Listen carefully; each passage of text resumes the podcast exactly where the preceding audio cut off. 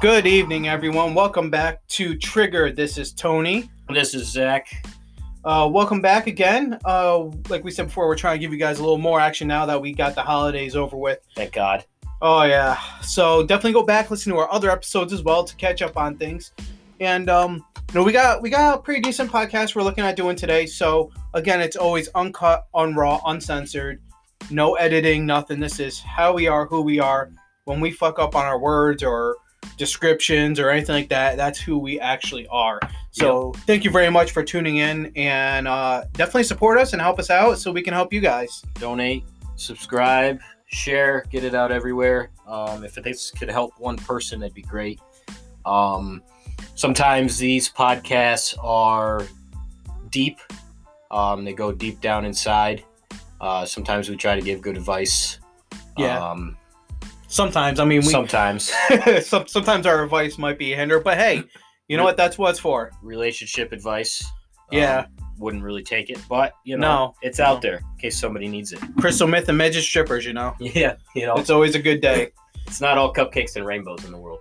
No, no. So today is January 2nd. So happy new year if you're listening to us, you know, within the next couple days. And if not, well, it is 2021. We still have Corona and the world's turning to shit. So Welcome to round two. round two of the shit. Yeah. Fucking pick your monkey, you know? I me mean- too. but yeah, I was like. So, special guest tonight joining us is my girl and wife, Stephanie. Uh, she's kind of sitting in the background, so she might pop in every once in a while. I, I hope she does, yeah, because she usually gives us she she keeps me in, in line in a good way. So, because you know us us vets are crazy. So yeah, definitely. All right, so let's get into our topic. Our topic this time around is, um, you know, we leave the military, we leave our service, whatever it is, but it never really leaves us. We always have the little things that, again, like we always say, you can always tell a real vet from one of those fake ones or Stolen valor. the stolen valor motherfucker. So, you know, we, we just want to kind of go on to that topic tonight and and hit that up. Yeah. Um. Sorry. No, go ahead, brother. Brain brain fart. um. So kind of think it like you know, you, your your time in service stops, but the clock doesn't stop. The clock Yeah. doesn't stop till you're six feet under. Absolutely. um you know there's there's little quirks and things that you could tell with a military member um a veteran you know little things that he he does that kind of puts you back into your seat a little bit makes you think. Um like the first day we met each other, we already Yeah. knew before we knew. i knew i knew as soon as i walk into the building i knew how he stood. I, I knew his facial expressions when somebody talked about something you know the, the way he walked. Um, you- you pick up on those things pretty quick you do. Um, because it's it's rare for a normal person to have those traits Um, Absolutely. Even if they are, de- I'll say a descendant, but a, a child of military and stuff, because they still haven't gone through it, they don't understand. no Um, so yeah, it's it's amazing how you can really pick up those small things. Um, and it's not just if someone's wearing a hat or a T-shirt or has a sticker on their car. That shit don't mean nothing. you can get those anywhere yeah, you can buy that offline, in line, wherever, and it that doesn't matter. But like you said, Zac, that those little things, the look in someone's eye, that I hate saying, it, but that thousand mile stare, the when you're talking and someone knife hands you, but it's a correct knife hand, not some shit they saw off TV. You know, what I mean, it was just those small things. When I know one thing that I catch myself doing a lot um, is when I'm standing. A lot of times, uh, I've gotten better at it, but my feet will always go to that 45. 45 yep. So it's just a small stuff position like of that. attention. Attention to detail you know when you're talking to somebody are you actually listening and looking in their eyes? And it's just small stuff like that that really adds up. Yeah and it's you can uh you'd also tell too i mean people that are married to military members um like my wife notice every time you know before i go to bed i always do a perimeter check. Um i make sure all the doors are locked. Yep. Um the lights are off. Um i don't know why i turn the lights off but it's just part of those checks that i do before i lay my head down. Absolutely. Um you know the, the, the way i sit in restaurants where you where you can go to restaurants. Like I talked about in the last podcast, um, you always have an escape route. Yes. You always know that escape route, and it's different inside every building because of the makeup of the building. But military mindset that you have is you always have an escape route. You know where every exit is in that building. You know how many exits are in that building. Yep. Um, cameras. I catch myself Yep. uh, counting cameras Yep. as soon as I walk in. you know and it's eh, one weird thing that i do you know i was talking to uh dugan last night uh last week at the firehouse um you know i count steps Mhm. it's weird but i count steps because that's part of my escape route you know as soon as i walk in the building i know how many steps it takes to get in that building i know how many steps it takes to get to my seat like in my house it's three steps to get inside the door you take two steps, take a left, go up two steps, and then you go up 12 steps and you're on the second floor of my house. Yep. You know, it's it's part of I wouldn't say really a routine, but it's what was, you know, instilled in me to make sure you know your surroundings and where you're at Absolutely. in case you have to get out, in case shit hits the fan. Yeah, I mean, we'll just get a little deep there. If let's say half your building blows up and you're blinded, and if anybody is listening has heard an explosion, a real explosion, or seen anything like that, you are so disorientated, you, you have no idea what's going on wherever. So counting those things, let's say you're going down those steps, and now you can count. Was it five steps, six steps? You, you don't know if you're at the bottom, and then you could po- possibly fall and break yourself and hurt yourself more. So it's counting out little, let's say, 12 steps. Also, you know how many steps are going down, but at the same time, you can that calms your own mind, Yeah. and gets you back into reality. So yeah, I mean, it's small stuff like that that civilians don't understand yet, um, and they never will because they've never had to. you know, like go, like going off of that, you know, your house blows up. All right, let's just say, God forbid, your house blows up. Yeah. Um, you know, you're stuck on the second floor, like Tony was saying. All right, you know what room you're in. Mm-hmm. You know you're either on the you know A side, B side, D or C side of your house. You got to think of it that way. Yes. Um, so if you're on the second floor, you're stuck on the D side of your house. You know where your steps are. You know, if you're counting six steps and there's nothing after six, you know you got a problem. You know you're in a situation. But if you get all down those 12 steps, you know you're on the first floor and you can go from there. Yeah, and again, that's the situational awareness. That's the small stuff, um, and it's it's wild because when you are, I'll say when you're born into it, like my wife was, you know, her dad was 82nd, I was 10th Mountain, so certain things like that, she alone has picked up even before she met me. She's learned the small things like that, and we'll go into a restaurant and she'll say. Honey, I know you need to sit, you know, face facing the door, but I feel kind of weird. Can I sit next to you? or hey i'll look on this side you got my six i got your six so it's certain stuff you definitely can teach but to actually live it and know i mean i know in the office when i was in my motor pool we were in the office nobody sat in the middle of the room everyone was on the perimeter and it's just that's how it, and it was just sitting down and learning a class but you're always around that perimeter and you're always That's because because each other. suicide was in the middle of the floor. it was it was That's where the guys on suicide watch were, were in the middle of the floor. yup Um, yeah it, it's crazy too. Yeah, I gotta sit, you know, in a restaurant at my own house. Mhm. My back has to be against the wall. I gotta be facing out. I can't. I get paranoid. watch the um, doors and I get I get sketchy. Couch. You know when when I was growing up, um, I remember a story. So we uh, we would always go Christmas shopping out of Crossgates, Ooh. and it was me, my mom, my sister, and my dad. Um, my dad would hand the credit card off to my mom, and my mom and sister would go shopping. My dad and I would sit in the middle of Crossgates and people watch. Um, you That's know, good times. people watching is fun Oh yeah. you know, and it can go along, you know, with the military because you see those facial expressions. You Mhm. see it on different people. You can read them. Yes, You can learn them. and you learn you learn how to read people. Um, reading people is big. You can tell when they're lying. Um, you can tell, you know, if they came home with a new gun. Um, you can pretty much you can pretty much tell everything. Um, Absolutely. So it people people watching is big, and and I have to do that. I watch people all the time.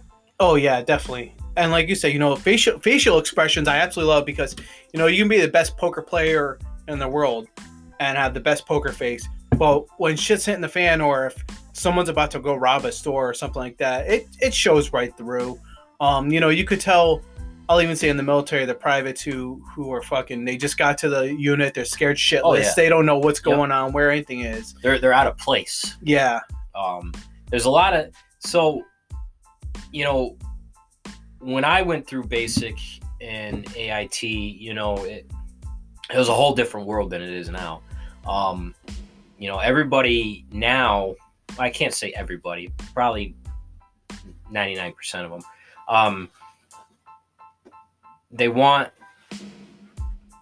a participation trophy yes. you know there was people They come- want a cookie for Yeah. for getting diabetes. you know there they there was there's people that you know come into the military now that have asked you know how come these five guys got patches Mm, underneath their underneath their flag you know and i left it alone for a little while you know and then it just it, every every drill you know every every weekend drill every every at you know and then finally i couldn't i couldn't stand it anymore you know Yeah. and, i said look motherfucker we earned our shit hell yeah. that's why we got it because we earned it.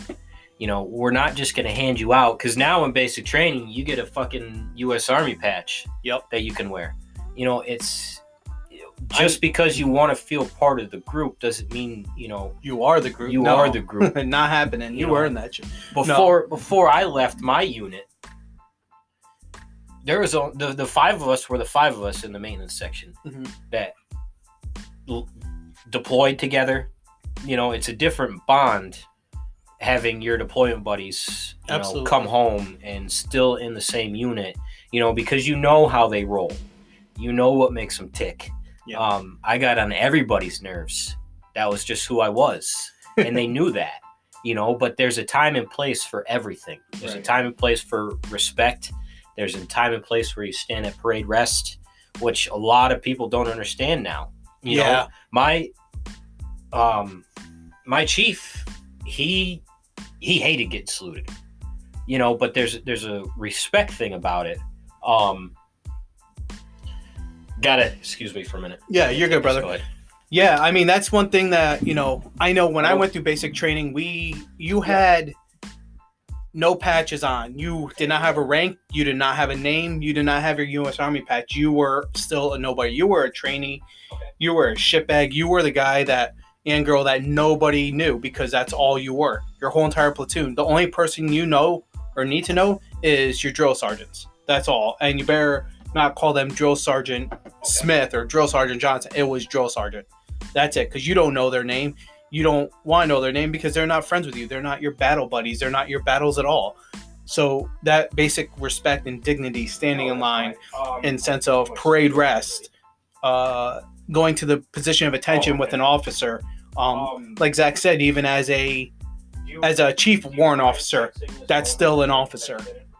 So when you get to your unit, yes, you're through your AIT, your individual training, depending on what branch you go to, but you've you've earned the sense to wear an army patch, but you're still beginning, just like a brand new job. You can go through orientation all day long, but once you hit your floor, once you get to the spot where you're actually starting your job, that's when you begin. So yeah, I don't care if your AIT was fucking three years long, your basic training, you're still a shitbag. Until you earn your way in your unit, that's all. And when you transfer units, when you PCS or whatever, guess what? You start all over again. And it doesn't matter what rank you are, you still have to learn their way, you still have to learn their situations, everything like that. So you should not expect, you know, the guys who deploy, okay, they have those certain patches for a damn reason and they deserve and earned every single one of them. They deserve and earn every single ribbon. Just because you join the army or military, whatever branch, congratulations, you're the 1%, blah, blah, blah, blah, all that good shit. But you know what? That still don't mean shit. Now it's time for you to start working. Um, kind of like I'll even go with the idea of a fireman or EMT. Congratulations, you got through firefighter one. You got your EMT card. Congratulations. Well, now it's time to start working because you don't know shit. All you know how to do is ta- take a test Yeah. and you passed it. That's it. So now it's time. All right. Well, let me see how you work in a real fire. Let me see how you work on a real a real scene, not just because grandma fell down the stairs and she doesn't feel good now. No, let's see how you work on a full cardiac arrest while you know the mother screaming save my daughter and shit like that. So I mean, same kind of thing. You might have gone through your AIT, you might have gone through your basic. Okay, congratulations, you didn't kill anybody. But now it's time to start working. Yeah. Uh sorry, I had to take a phone call. Um yeah, going along with that, you know, you gotta there's a there's a time and place you gotta sit back and and watch other people. It's kind of like in the fire department, like Tony was saying. Um you got all these older guys that's been in there 25, 30 years Oh yeah. that know a hell of a lot more than you do. Um, and it, it all it it's the way that department runs. Mhm. I can tell you right now, Middleburgh Fire Department, you know, the tones drop, they're off the floor within three minutes. with- Absolutely. With, a full crew. That's no shit. and probably multiple Um, trucks too. You you listen to their transmissions come over, um, and they have a full crew ready to go off the floor within three minutes. And that's that's every call. Yeah. Doesn't matter, you know, if it's, you know, a CO alarm. Doesn't matter, you know, lift assist. lift assists. You know, daytimes are harder because everybody's working, but you still have that crew that gets Yeah. off the floor. And that's the way you got to look at it in the military is you just come into the unit, you got to watch and you got to find somebody that's going to take you under their wing Yeah. and and teach you how everybody Their way. works Yeah. and how you guys work together. Um, it's nothing's going to be handed to you, No. um, and, and don't don't expect to, especially in the military. You know, there's yeah, there's definitely. The only thing that you'll get for free is PT. yeah, there's twenty four seven hazing going on. You know, Oh yeah. That's the way it is. hazing's hazing, and and I fully support it. You know, you can you know hate me for it. You know, you can disconnect from this podcast, but people need it. Fuck you. Ev- everybody needs hazing. I was hazed. You Yeah. know, I know people. I've seen people get hazed. You know, it's It builds character. It, It- builds it's- strength. it's the way it is. and I think it also, honestly, it builds bonds for that unit. And you know, college hazing is totally different than the hazing we're talking about. Um, fire and ambulance. 177 Myers Road, carbon monoxide detector all right, so see, that's that's what we're talking about right there. A tone just dropped for Cobleskill Fire. We, I can guarantee you, and, and if Cobleskill has me for this, whatever, I really don't care, guys. Fuck off. Um, n- nobody will go to that call for the next 15 minutes. They'll have two mutual aid companies trying to get their call in. Probably. So it, again, it's that bond, that that brotherhood, that strong brotherhood, and every it's almost, and I hate this analogy, it's like fire and ambulance. a fire a football team. You know, some years you're going to be better, some years you're going to be worse. But in the military, we don't have some years can be better, some years can be worse. We always have to be on top. We always have to be on top of our game because of the intimate threat of terrorists coming in and us deploying to other countries. We had to make sure we're always on top. So it we take things a lot harder. We take things a lot stronger. We need to be on top of our game so yeah, the hazing we have to haze. We have to make sure that trust is there, that bond is there. You have to make sure everyone there that says I got your six truly has your six. You know, because there's just too many times where they don't. Yeah. You know, and and it's kind of like, you know, when I first when they were first having women in these select uh, military fields, Mm. um, i.e., Rangers, Yes. uh, Special Forces. SF. You know, don't don't get me wrong. I'm not against women in the military. The only thing I'm against is standards.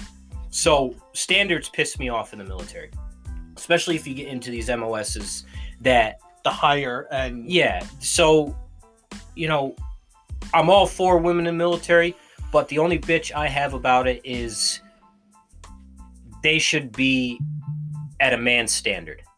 right. Okay. And the re- and, and the yeah. reason why I say nobody in the military, you get you get in the middle of a firefight, you're not running fucking two miles. I don't care who the fuck you are, you're not running two miles in a straight line. Not happen. You're gonna get cover, concealment. I'm up. Bounding. Yeah, I'm up. He sees me. I'm down. yeah, I'm up, exactly. yup. You're not gonna run a straight two miles. No. So there has to be, and I've bitched about this for a long time and got in trouble for it because there needs to be a set of standards that is an equal playing field Absolutely. for men and women. And they need to be the same standards for both. Yes. So, all right, let's just say back with the old PT test, if the the male needed to do 55 push-ups, well, so doesn't the female. Yep. She needs to do 55 push-ups. Your two mile run, she needs to do in the same amount of time that you're limited to. Yep. The sit-ups, you know, it. I need to know that if shit fucking goes down, she has my six, and I don't have to question it at all Absolutely. you know, it, like I said, I'm all for women in the military. That's fine. That's great. But when shit happens, I need to know she has my six. Yeah. And I need to know it without question.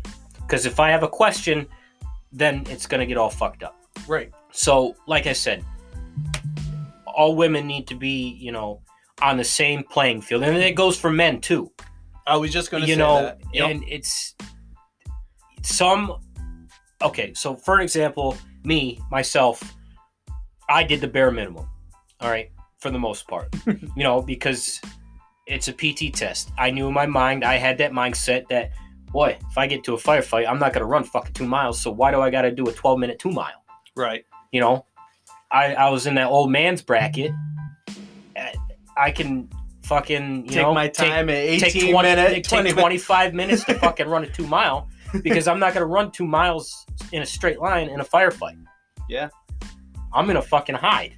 Hell yeah. I'm going to get cover and concealment Hopefully shoot back. and, you know, return fire. I'm not, I'm not going to keep running. The only time you keep running a straight line in a war is if they're shooting a nine mil because that doesn't shoot straight at all. no. And if it You hits know? you, you're going. But fuck. It's gonna be a laugh. You're gonna be like, oh, that tickled. yeah. We yeah. Pillsbury Doughboy. Figure that one out later. But fuck, you know, yeah, ooh, Ooh, ooh, shots fired. kinky. I don't know if you guys heard that, but she said, "Oh, you'll find that out later." So, but going back to it, you know, Standards are definitely important, though. I mean, standards are important if the standards are followed. are equal. No, Correct. if, if they're followed. Right. There, so let's say, all right. So my unit, all right, my unit was great, but just like all units, if you're not in that click, Yep. you're fucked. So us as maintenance, everybody griped on maintenance because well, maintenance doesn't do anything. Of Well, course not. Well, That's what they say. It's on the outside. but So- but the trucks are running. Yes. You So know, you don't fuck with maintenance. That's No. the whole thing. You do not fuck with maintenance because they're the ones that fix your trucks. yep. So if you weren't in the headquarters click Mm, and you got the headquarters guys running PT that drill, chances are you're not going to get the Yeah. standards that you need. It happens all the time. that is true. You can't you can't tell me that it does not happen in an active duty unit. Yeah, oh, it absolutely does. I knew there was definitely um, some sergeants. I remember, and I'm not gonna throw names out there, but they know who they are. Um, I had this great sergeant, uh, phenomenal. She was great, um, and she was high speed, you know, and she did her best every single time. And we had this other sergeant who was a little higher than her, and she was doing her PT test. Never failed the PT. I think she failed her PT test once because she messed her hip up, so her run time was a little slower than normal long story short, she rehab, did good, hadn't, hadn't failed the PT test. All of a sudden, her push-ups aren't getting. She's getting nope, nope, not far enough down, not far enough down. Sit-ups, she she supposedly failed on that. Just all this shit that she supposedly failed on, but then everyone else that was in her line passed, and I know a few of those people that were in her line that passed had failed their last three, but they were in her clique. They were in her friend group. Yep. So yeah, it's definitely And the piggyback oh, it's crazy. piggyback off of that. Yeah, I wish I had a piggyback. Piggyback off of that. the people running the test need to know the standards. Yes. So the people running the test need to know the proper way to do a push-up. Yep. Because a lot of them don't. No, the proper way to do a sit-up. Sit-up doesn't count until your back hits the ground again. Yes. That is the proper counting. And Elbows to knees and then back down. yes, As soon as your back. as soon as your back touches, that's one. You go back up, back down, that's two. It's not every time you go up. Right. And that's where people get all jacked up. yep. And the same thing with a push up. You know, you have to break that plane. Yes. You know, I don't I don't care. You have your chest has to touch the ground. Yep.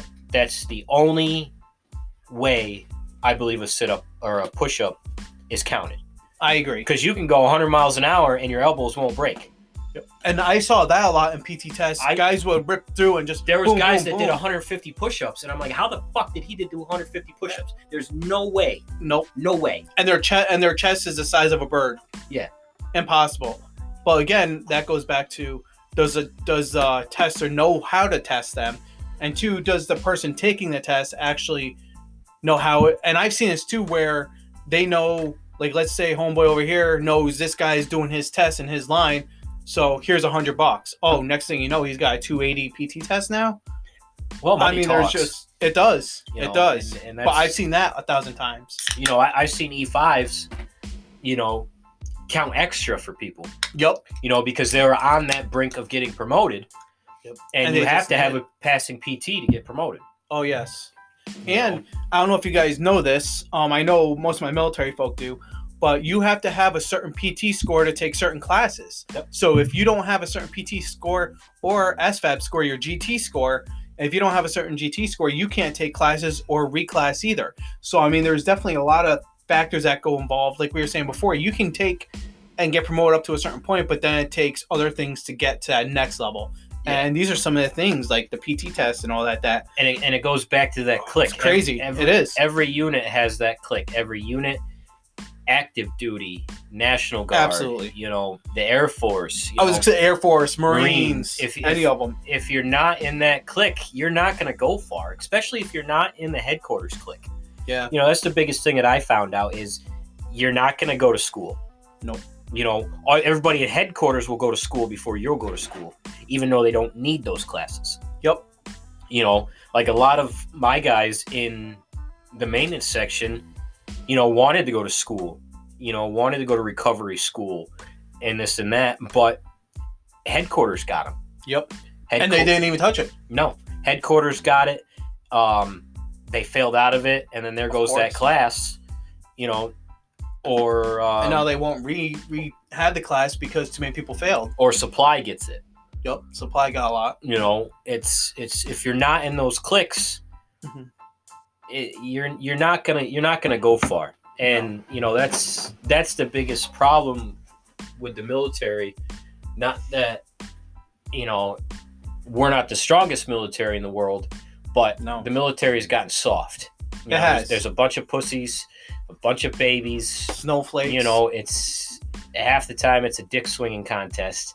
Yep. Um, and it's it's sad because there's a lot of good people in the military. There's a lot of people Oh, that want yeah. to progress and do good, but there's a lot of shit that gets you hung up because you're not the favorite person. Absolutely. You know, Absolutely. You're not the the number one star in their eyes or the um like you said in the click in the right group, the right you know, you know on a Monday morning in the AGR, you got these fucking dudes who are partying on the weekend. Oh, Sergeant, that was a great party. This was a great party. But then like you're like, the fuck was my invite? But then at the same time, did you really want to be there? Because you hear the week after blars and dockets that first aren't had to go pick them up at jail or whatnot. Yeah, and so it's a double edged sword. Yeah, it, it is, but you know, that's why I picked, you know, maintenance. Yeah, Like I keep saying, you don't fuck with maintenance. yeah. You know, I had a, um,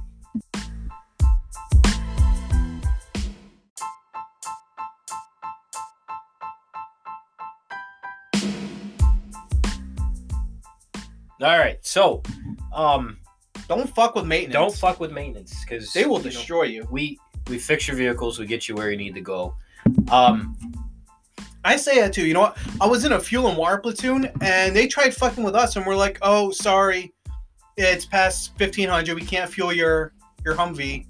Sorry, can't fuel your fucking. Oh, sorry, helicopters are down. Not our problem. Can't do it. yeah. Our base closed. But yeah, I mean, the the people who really they- they're that'll supply and help you, like the one. I don't care if I can't get fucking pencils. I'll go to Walmart off post, grab some pencils. So fuck you, supply. I don't Yeah. need your shit. Anything we actually need, It's, we would do ourselves. it's easier doing it that way. Yeah, and probably cheaper too. Yeah. Um. Yeah. Don't fuck with maintenance, guys. I mean, that's your PCS or your PCS. Wow. Uh, your PMCSs. They have to get signed off by that. Well, correctly, get signed off by them. Your dispatches have to go through maintenance and all. Like, there's so much stuff that maintenance does. I know they did for us. Um, and one of my first friends, uh, in my unit was this guy, Sergeant Stacks, big motherfucker. Uh, dude was cool as hell. He DJ'd too, so we we hit it off just like that. And I would always go to him to get my shit signed off. Um, and he would tell me, "Hey, this is fucked up. That's fucked up. Don't roll without that taken care of." All right, so aren't too easy. And I will. I would always make sure that I wouldn't go back to him and burn him. Yeah. You know, I always try to Especially- take care of him. especially that i mean it you know we you do the pmcss for a reason um everybody half-asses pmcss everybody Oh yeah, everybody um it's because you don't want to stand out in the cold or you don't want to stand out in 90 degree weather you know you want to you want to just you know do the basics you know kick the tire yes as aaron it you know. Um you know a lot of a lot of people you know if you sit there you know i had a i had an awesome e5 um sergeant morris. Um he took me under his wing you know him and i went to afghanistan together um came back together. But over at afghanistan you know he would he's the type of person that you read the tm Yep. you try to do it if you can't do it he will help you if you just automatically come to him with questions he's gonna say go fuck yourself pretty much yeah. Um, it.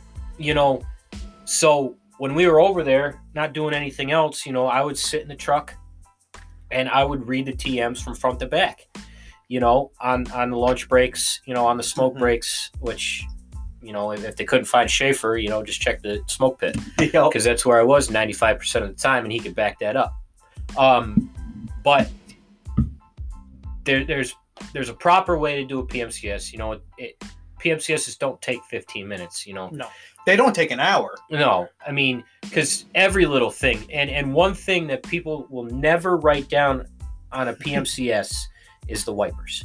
Wipers, fluids. Wipers, you know, you have to you have to tip the cab on a 1088. Yep. Um, you know, and and check that's a proper PMCS, and he would always ding everybody for that. He would gig them. You know, did you did you, you know, tip the cab? Yep. No, sorry. Well, you're not done. I'm not signing off on this PMCS until that's done. And that would always piss off all the 1088s, you know. And sometimes, you know, he would just let them roll, you know, and Yeah. you, you have to. There's a warning label on everything for a reason because one dumb motherfucker has done it. Yep. Um, you know, there's a warning label. I don't know. I can't even come up with anything because there's so many warning labels. You know, on on our energy drinks that we're drinking right now. Oh, by the way, thank you, Bang Energy, Rip It Energy, uh, Raise. We Monster. so we have so many help out helps. Yeah, see the unedited fucked up version. Um, so much help from these guys. Thank you so much um, for making this possible as well. We do drink your stuff. We do promote your stuff. We do love it. You guys So- fucking live off their shit. Yeah. We caffeine and nicotine. You know Yep. that's still what they say, but it's true. You know, I, I tried the Bang Star Blast. Um, it's all right. Not a fan of it, but my go-to is the Bang Blue Raz.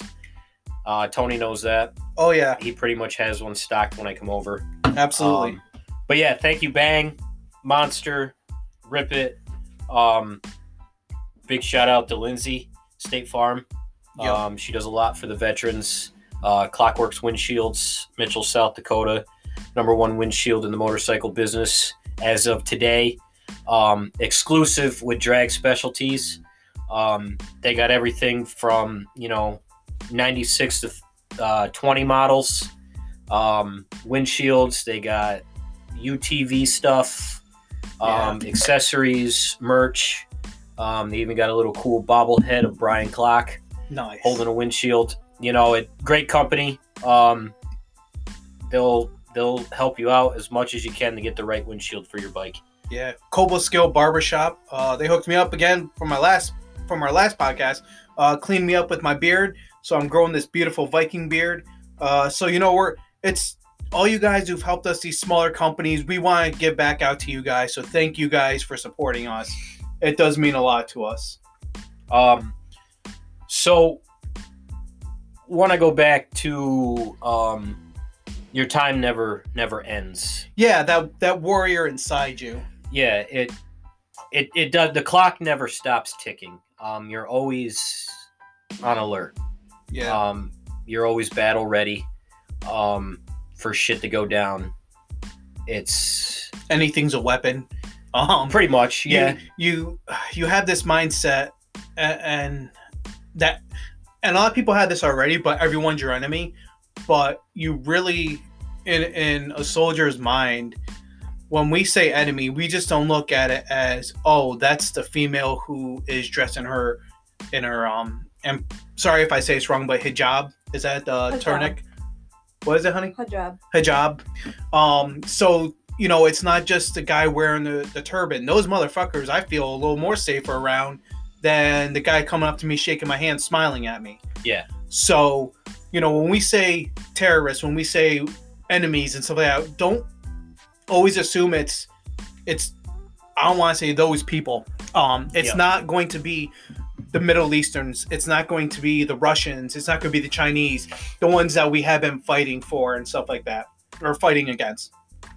It's the ones who are right here in our own country. Yep. Again, two weeks ago, Nashville. Yeah. That was your white dude, um, born Stereo- and bred. st- stereotypic uh, person, Yeah, you know. And like Tony said, it's, it's not,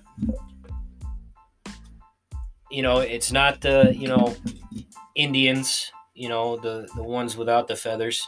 Um, it's you know, it's it's anybody, yeah. And, and, anybody is looking to take you out at any time. That's my mindset. yeah, Anyone's out there to take you out at any time, and you always have to be prepared. you don't you don't know what, when, and where. Mhm. Um, Boston Marathon. a yep. couple kids put down a couple backpacks and boom. Um, I actually have a good buddy. Uh, we call him Boston Frank. Um, great medic. He was one of the first medics on scene in Boston. He actually left Boston to come back to New York um, because of that reason. You know, you don't know. You could be in Walmart or another shopping center. And I mean, you and I know, and a lot of the military people know how quickly it is to make a gas, um, especially in the first responder world we deal with that shit all day long. So it's easy to deal with it or easy to know how to make it. And I hate saying this, I'm not promoting this at all. Guys, common sense, you can go on Google. I mean, this stuff's out there and Yeah. we don't want you to do it. That's that's the wrong way to deal with things. I do not suggest looking up the Anarchist Cookbook. Do not do it. Um, you will get flagged immediately. Yes. Don't do it. I've known of a couple guys that have been flagged by the FBI for trying to buy the Anarchist Cookbook or for even searching it. Yes. Um, it's it's nothing to fuck around with. Um, but the terrorists are right there. I hate saying right here in our yeah, in our state, in our hometowns. They're your neighbors. They're the ones that I'm not gonna say smile at you, but the the ones you don't expect are probably gonna be the ones who do it. Yeah, there's um, a movie that I watched on Netflix a couple weeks ago. I can't remember the name of it. Um, he's kind of he was kind of like the Unabomber, um, and he uh, he did it at the 1968 69 Olympics. Um, it was a uh, I can't. Let me Google it. Tony, take over for a minute. Let me see if I can. Yeah, I mean, guys, it's it's, and we don't want to scare you with all this doomsday stuff, but it's real. I mean, there's more people and more destruction and more terrorism here within the United States itself than there is from outside terrorism. I mean, you're going to have outside terrorist groups, your ISIS, your Al Qaeda's, all these other things. Yes, that stuff is still there. It's still dominant or predominant. We still are fighting those groups, but you have to remember it can be right in your backyard too, and it's your neighbor, it's your friend who offered you, you know, that beer the other day. You never ever know. Yeah. So going back to it, it's on Netflix. It's called Deadly Games. Mhm. Um, so it took place back in 1996, 1996. It, it was the Olympic Park bombing in Atlanta. So the Oh, yes. suspect was Richard Jewell. Um, now Richard Jewell. So think about what. I don't care what side you're on. If you're, you know, far left, if you're middle, if you're far right. Um, think about what the media does to you Mhm. um, think about how quickly they can ruin your life. Um, and this is what happened to Richard Jewell. Yeah. So I remember Richard, hearing the story. Richard Jewell was a former police officer. Um, got kicked off the force for um, disobedience. That's not the right word, but you guys know where I'm going with this. Um, and he was a security guard for Atlanta Park uh, or the Atlantic Stadium for the Olympics. Now, how it was all set up is there was a bench, there's a crowd of people, and then there's a stage probably about 50 feet in front of that bench. Um, there's a bunch of kids horsing around. Um, Jewell told them to leave. You know, eventually they left. He turned back around, turned around again, and there was a military bag um, that was identified as a military bag because you could tell it had the MOLLE gear on it. Um, and really, only military has MOLLE gear. Yeah. Um, but he said it was a bomb. So, um, it was a bomb. It did explode. It killed two people, injured 100 and 120, 130 other, and his life was destroyed by the media um, because they thought he wanted to be the hero cop, um, the hero security guard that saved everything. And this, he was, it was 80 days. Yeah, 80 or 90 days after the bombing that his name was cleared. And they f- found out that Eric Rudolph was the actual bomber. Um, he bombed um, uh, couple different places. Um, I don't. Yeah, I don't remember drawing. where. I do remember hearing that name though. Um, it was a abortion clinic. Eric Rudolph bombed. Um, Eric Rudolph lived out in the woods in North Carolina for I think it was six, no, five years, five years, and then how it all came down is you know he got he was manhunted. Um, the FBI lied. Um, they were pinned on one guy because of the media, and uh, And close their vision. They didn't. yeah, it was They didn't it was think of- vision. Yeah. And Richard Jewell kept pleading and pleading and pleading his case that he was innocent. Um, a lot of people speculate that there's something wrong with Jewell, like he was mentally retarded. Um, you know, that's why he lived at home with his mother. Yeah. Um, but come to find out, it's it was it was the media that destroyed people, Yeah. and and that's big. That's what we say too when we push. It's okay to listen to news to find out what's going in your backyard, but you gotta think the bigger picture, guys. I mean, this the media is oh my god, they're the shystiest scammer. They're just looking for a story and they're gonna take that story and twist it any way they can. You know, a fireman saves a cat out of a tree. Next thing you know, there was a tiger in the tree and they had to kill it because it attacked like- five people. It's like the telephone game. exactly. I tell you and you tell a hundred other people, it's not going to be the same story. no, I could have told you that you know butter on popcorn is great, and the last guy could have said you know he picked his nose and ate it. yeah. You know, it's it's It's one, yeah. I mean, that's and the media just is so good at that. They're so good at twisting and turning and making things out. And of course, they follow the story, so they all they saw was retired or uh, kicked off cop, security guy. they they dug into his background. So Jewell was in the military. Um and also the big thing that they got hung up on Richard Jewell is the police department he was in offered him a um, bomb making and bomb disposal class. Yes. That was the biggest thing that they were hung up on is oh he knows how to make bombs. You can go to Home Depot and get a fucking pipe bomb. Yeah. It's, it's not that hard. No, not at all. I wouldn't do it, but you can go to your regular store and you could buy shit to, you know, I mean, well, let's throw this out there since we're going down this rabbit hole. Uh, there's this thing called chemical suicide, and by any means, I do not suggest anybody even looking this up. Um, but there was a class I took through the fire department.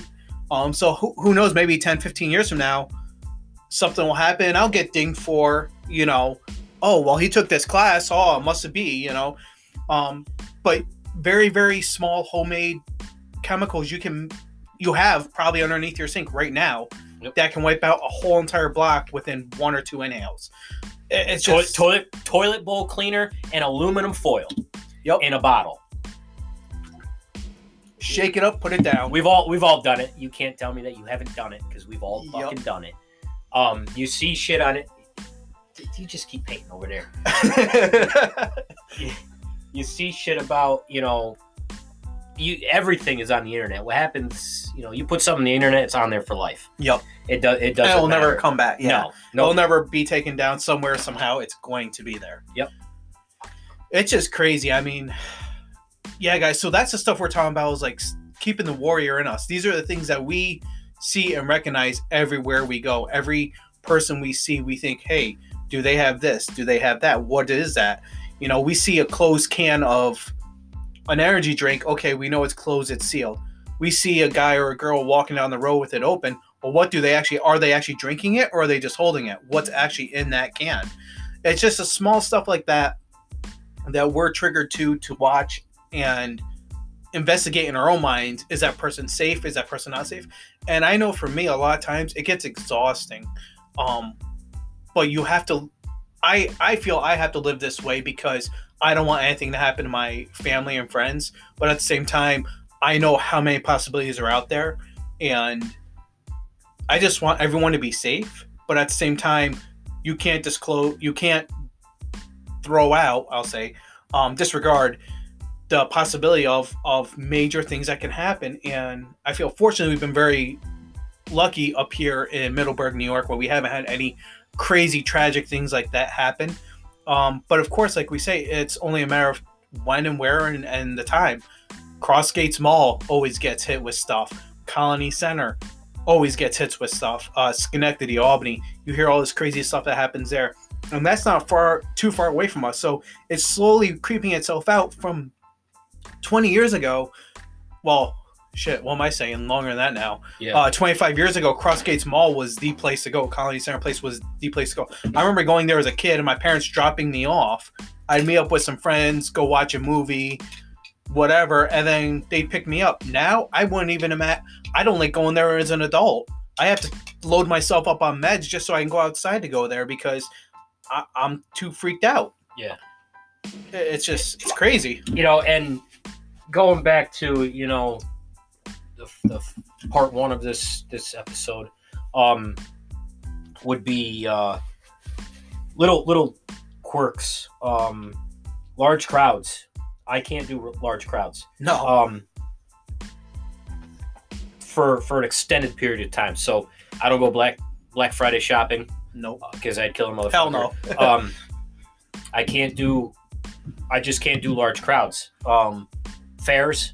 So I was a I was a security guard at the fair two years ago, uh, before COVID shut down everything, and I was uh, I was run I was security guard at the beer tent, and it's you know it was right next to where the derby was going on, Mm. and you know you get these fuckers you know you get all these these derby guys are crazy. You get all these fucking people. And um in, in a single area and if something goes wrong it the shit's gonna fucking fly oh, it it's, does. it's crazy i don't know if you've had any situations of you know different things but oh, yeah. you know large crowds is a no-go um there, there's a lot of certain things. bars, like a lot of bars and stuff. If it's a small hometown bar, I don't mind going to, but I'd rather just go to a friend's house or stay home and have a few beers. Yep. Um, because I don't know what's going to happen. That next person that walks through the door, how how annihilated are they, and are they going to try to start problems? Yeah, you know, I, I because I'm sure same thing with you, Zac. When shit hits a fan, we don't go into, oh, okay, let's just fight this person and walk away. No, it's life or death. I'm going to go home. I'm going to be safe. So that person is probably not going to be alive. And why put yourself in that situation if you know that situation could happen? Definitely. Why even put, like you said, Black Friday shopping? I know if I go black, oh, I, I won't. I won't anymore because of that reason. Yeah, it's don't put yourself in those situations. You got to know yourself. You got to know your limitations. Um, so don't put yourself in those situations. You know where you can get hung up.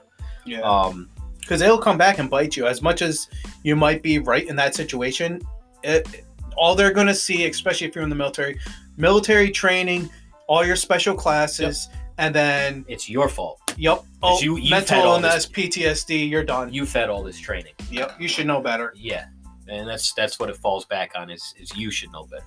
yep It's not his fault that he had a 45 stuck to your head, but since you put him in the hospital and he can't fucking walk again, it's your fault. yep So just uh just be careful.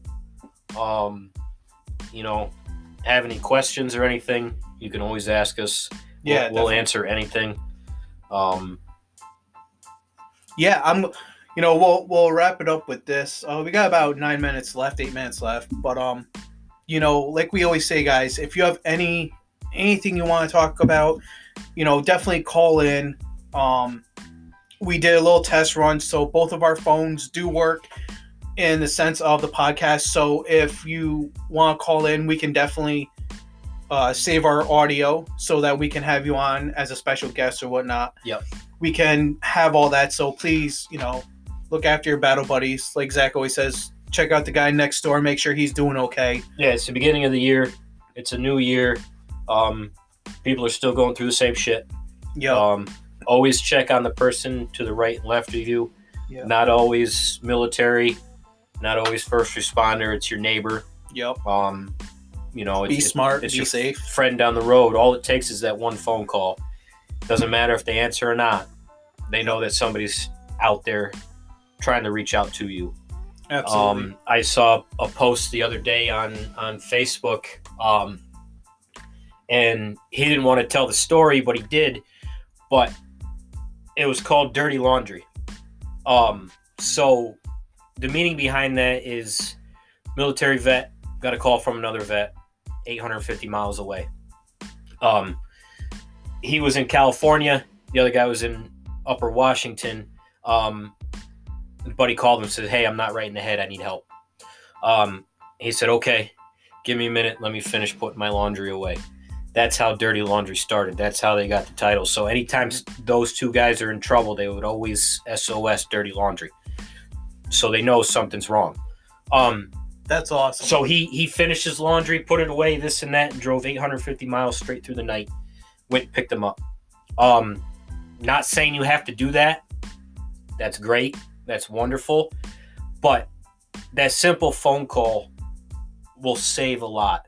Um, Absolutely. this 22 a day, um, it's tough. We Tony and I almost lost somebody. Um, Tony actually reached out to him Yep. and then he reached back. Um, we got into that whole episode a while back. You can go through and listen to it. It's called Jammed Up. Um, Yep. You know, and, and, and he and he's doing great from what I see on Facebook. Um, I don't know if Tony's talked to him in a while, but Yep. I've been checking in with him um at least once a day, uh, seeing how he's doing, and he's definitely he's doing much better. He's heads up. He's got a uh, a court hearing in a couple days. Um, so we're all praying for him, and I know he's going to do good. I know he's going to walk away on the up because you know the truth always plays out in, in those kind of situations. Um, so I know he's going to do great, and he's ready to retire and get get move on to the next chapter of his life. So I wish him all the best. yeah, Um, and yeah, I mean, all it takes is one call, one call Yep. to say, "Hey, man, how you doing?" like I said, it, it could be anybody. Um, but that's what we wanted to end it on. Um, always check on everybody, Yeah, check on your battles. um, even if you don't like them. Yeah, You know, there's a lot of people that I don't like, but you know, I still I scroll through Facebook and I see him, and and hey, okay, you know, he posted an hour ago, you know, or he posted ten minutes ago. Um, you always got to look out for one another, and that's we're gonna say this every podcast absolutely. until it sinks in. You know, you're gonna lose people. It happens. It, it's part of life. yep. Um, and if you're thinking about doing it, you know, it, it's not gonna solve any problems. No, Um, just ripples out to it- everyone else. it, it fucks everybody else up. Um, it's it's not a solution. There are ways out. I know military, first responders; those guys are hard headed. They don't like to talk. Most of them are men. They don't like to talk about their feelings. Um, but feelings aside, you know, it's like admitting you're, you know, you're an alcoholic. That's the first step. My name is Zachary Schaefer, and I'm an alcoholic. You know, that's it. It, it takes that one step. Yep. You you make that first step. Everything else is a breeze Yeah, you know it'll all come flowing out after that um you just have to talk about it and nobody's here to judge you i'm not here to judge you hell no. um you can you can call in you can email um you can email you know sos whatever um, Yeah. we understand that kind of thing yep. Facebook. Um, shoot us a private message if you want. yeah Um, especially if you guys know us personally, don't ever hesitate to to reach out to us. Um, because like Zac says, whether it's one o'clock in the morning or fucking five o'clock at night, you know, seventeen hundred, it don't matter. We're we're gonna be here for you guys, and if we can't physically get you the help, we'll get somebody to reach out to help you. Because all I all I don't want to get that call from your mom, your dad saying, "Hey, by the way, yeah this happened. Um, couple about a week ago, uh, Christmas Eve, found out one of my good friends, older guy, but ended up having a heart attack. You know, I mean, you never want to hear that no- that news, but Yeah. That's why we're here to help you guys out, and that's why ultimately also we made this this podcast was to help each other out. you know reach out even if you have questions you know about Yeah, anything. hey, should I re up? Um, you know, it depends on your situation. You know, like we were talking, you know, a month ago. Um, depends on the situation you're in. You know, if you have a chance to grab, you know, an E5, an E6 slot, grab it. Yep. Do another year. You know, do another two years, whatever. Um, and then retire out or medical out. Um, whatever. If you have a chance to grab it, grab it. If you have a chance to go to a different unit, start new. Um, Yeah, start fresh, start new. do it. Um, but you want to you want to have to do it. Don't tell I don't want to tell you to do it. You have to figure out if you want to do it. I'm just giving you, you know, options in a scenario of what the possibilities are. Now keep in mind that, you know, you go that route, you're going to start at the bottom again. Mhm. You may be an E5. Um, you may start at the bottom or you may be thrown into the shit and say, "Hey, fix this fix this unit." Yeah. Or fix these five group of guys. You know, it And It take all- those challenges, Yeah. accept them. it, it all it all depends but if it makes your career better um makes you move up better take it um because really there, there's no other i mean you can come to the civilian side but make sure that's what you want to do because Yeah. you know if you just want to get out because you hate it you know and then you get out you're going to regret it You're gonna hate that. You're, you're, gonna hate that you're out. Um, Or go to National Guard. Yeah, we're Yeah. The, we're the nasty girls, but hey, you know, you have a family, you don't want to move. Stay in, go to the National Guard. Yeah. It's easier to go from active duty to National Guard than National Guard back to active duty. So true. Paperwork. Oh yeah. So, want to end it on that. Um, questions, concerns, gripes, comments, go fuck yourselves, whatever. Um, subscribe, donate, share this out. Um, about 10 seconds. Anything you want to add, Tony? yeah. Stay triggered, and uh, we love you guys.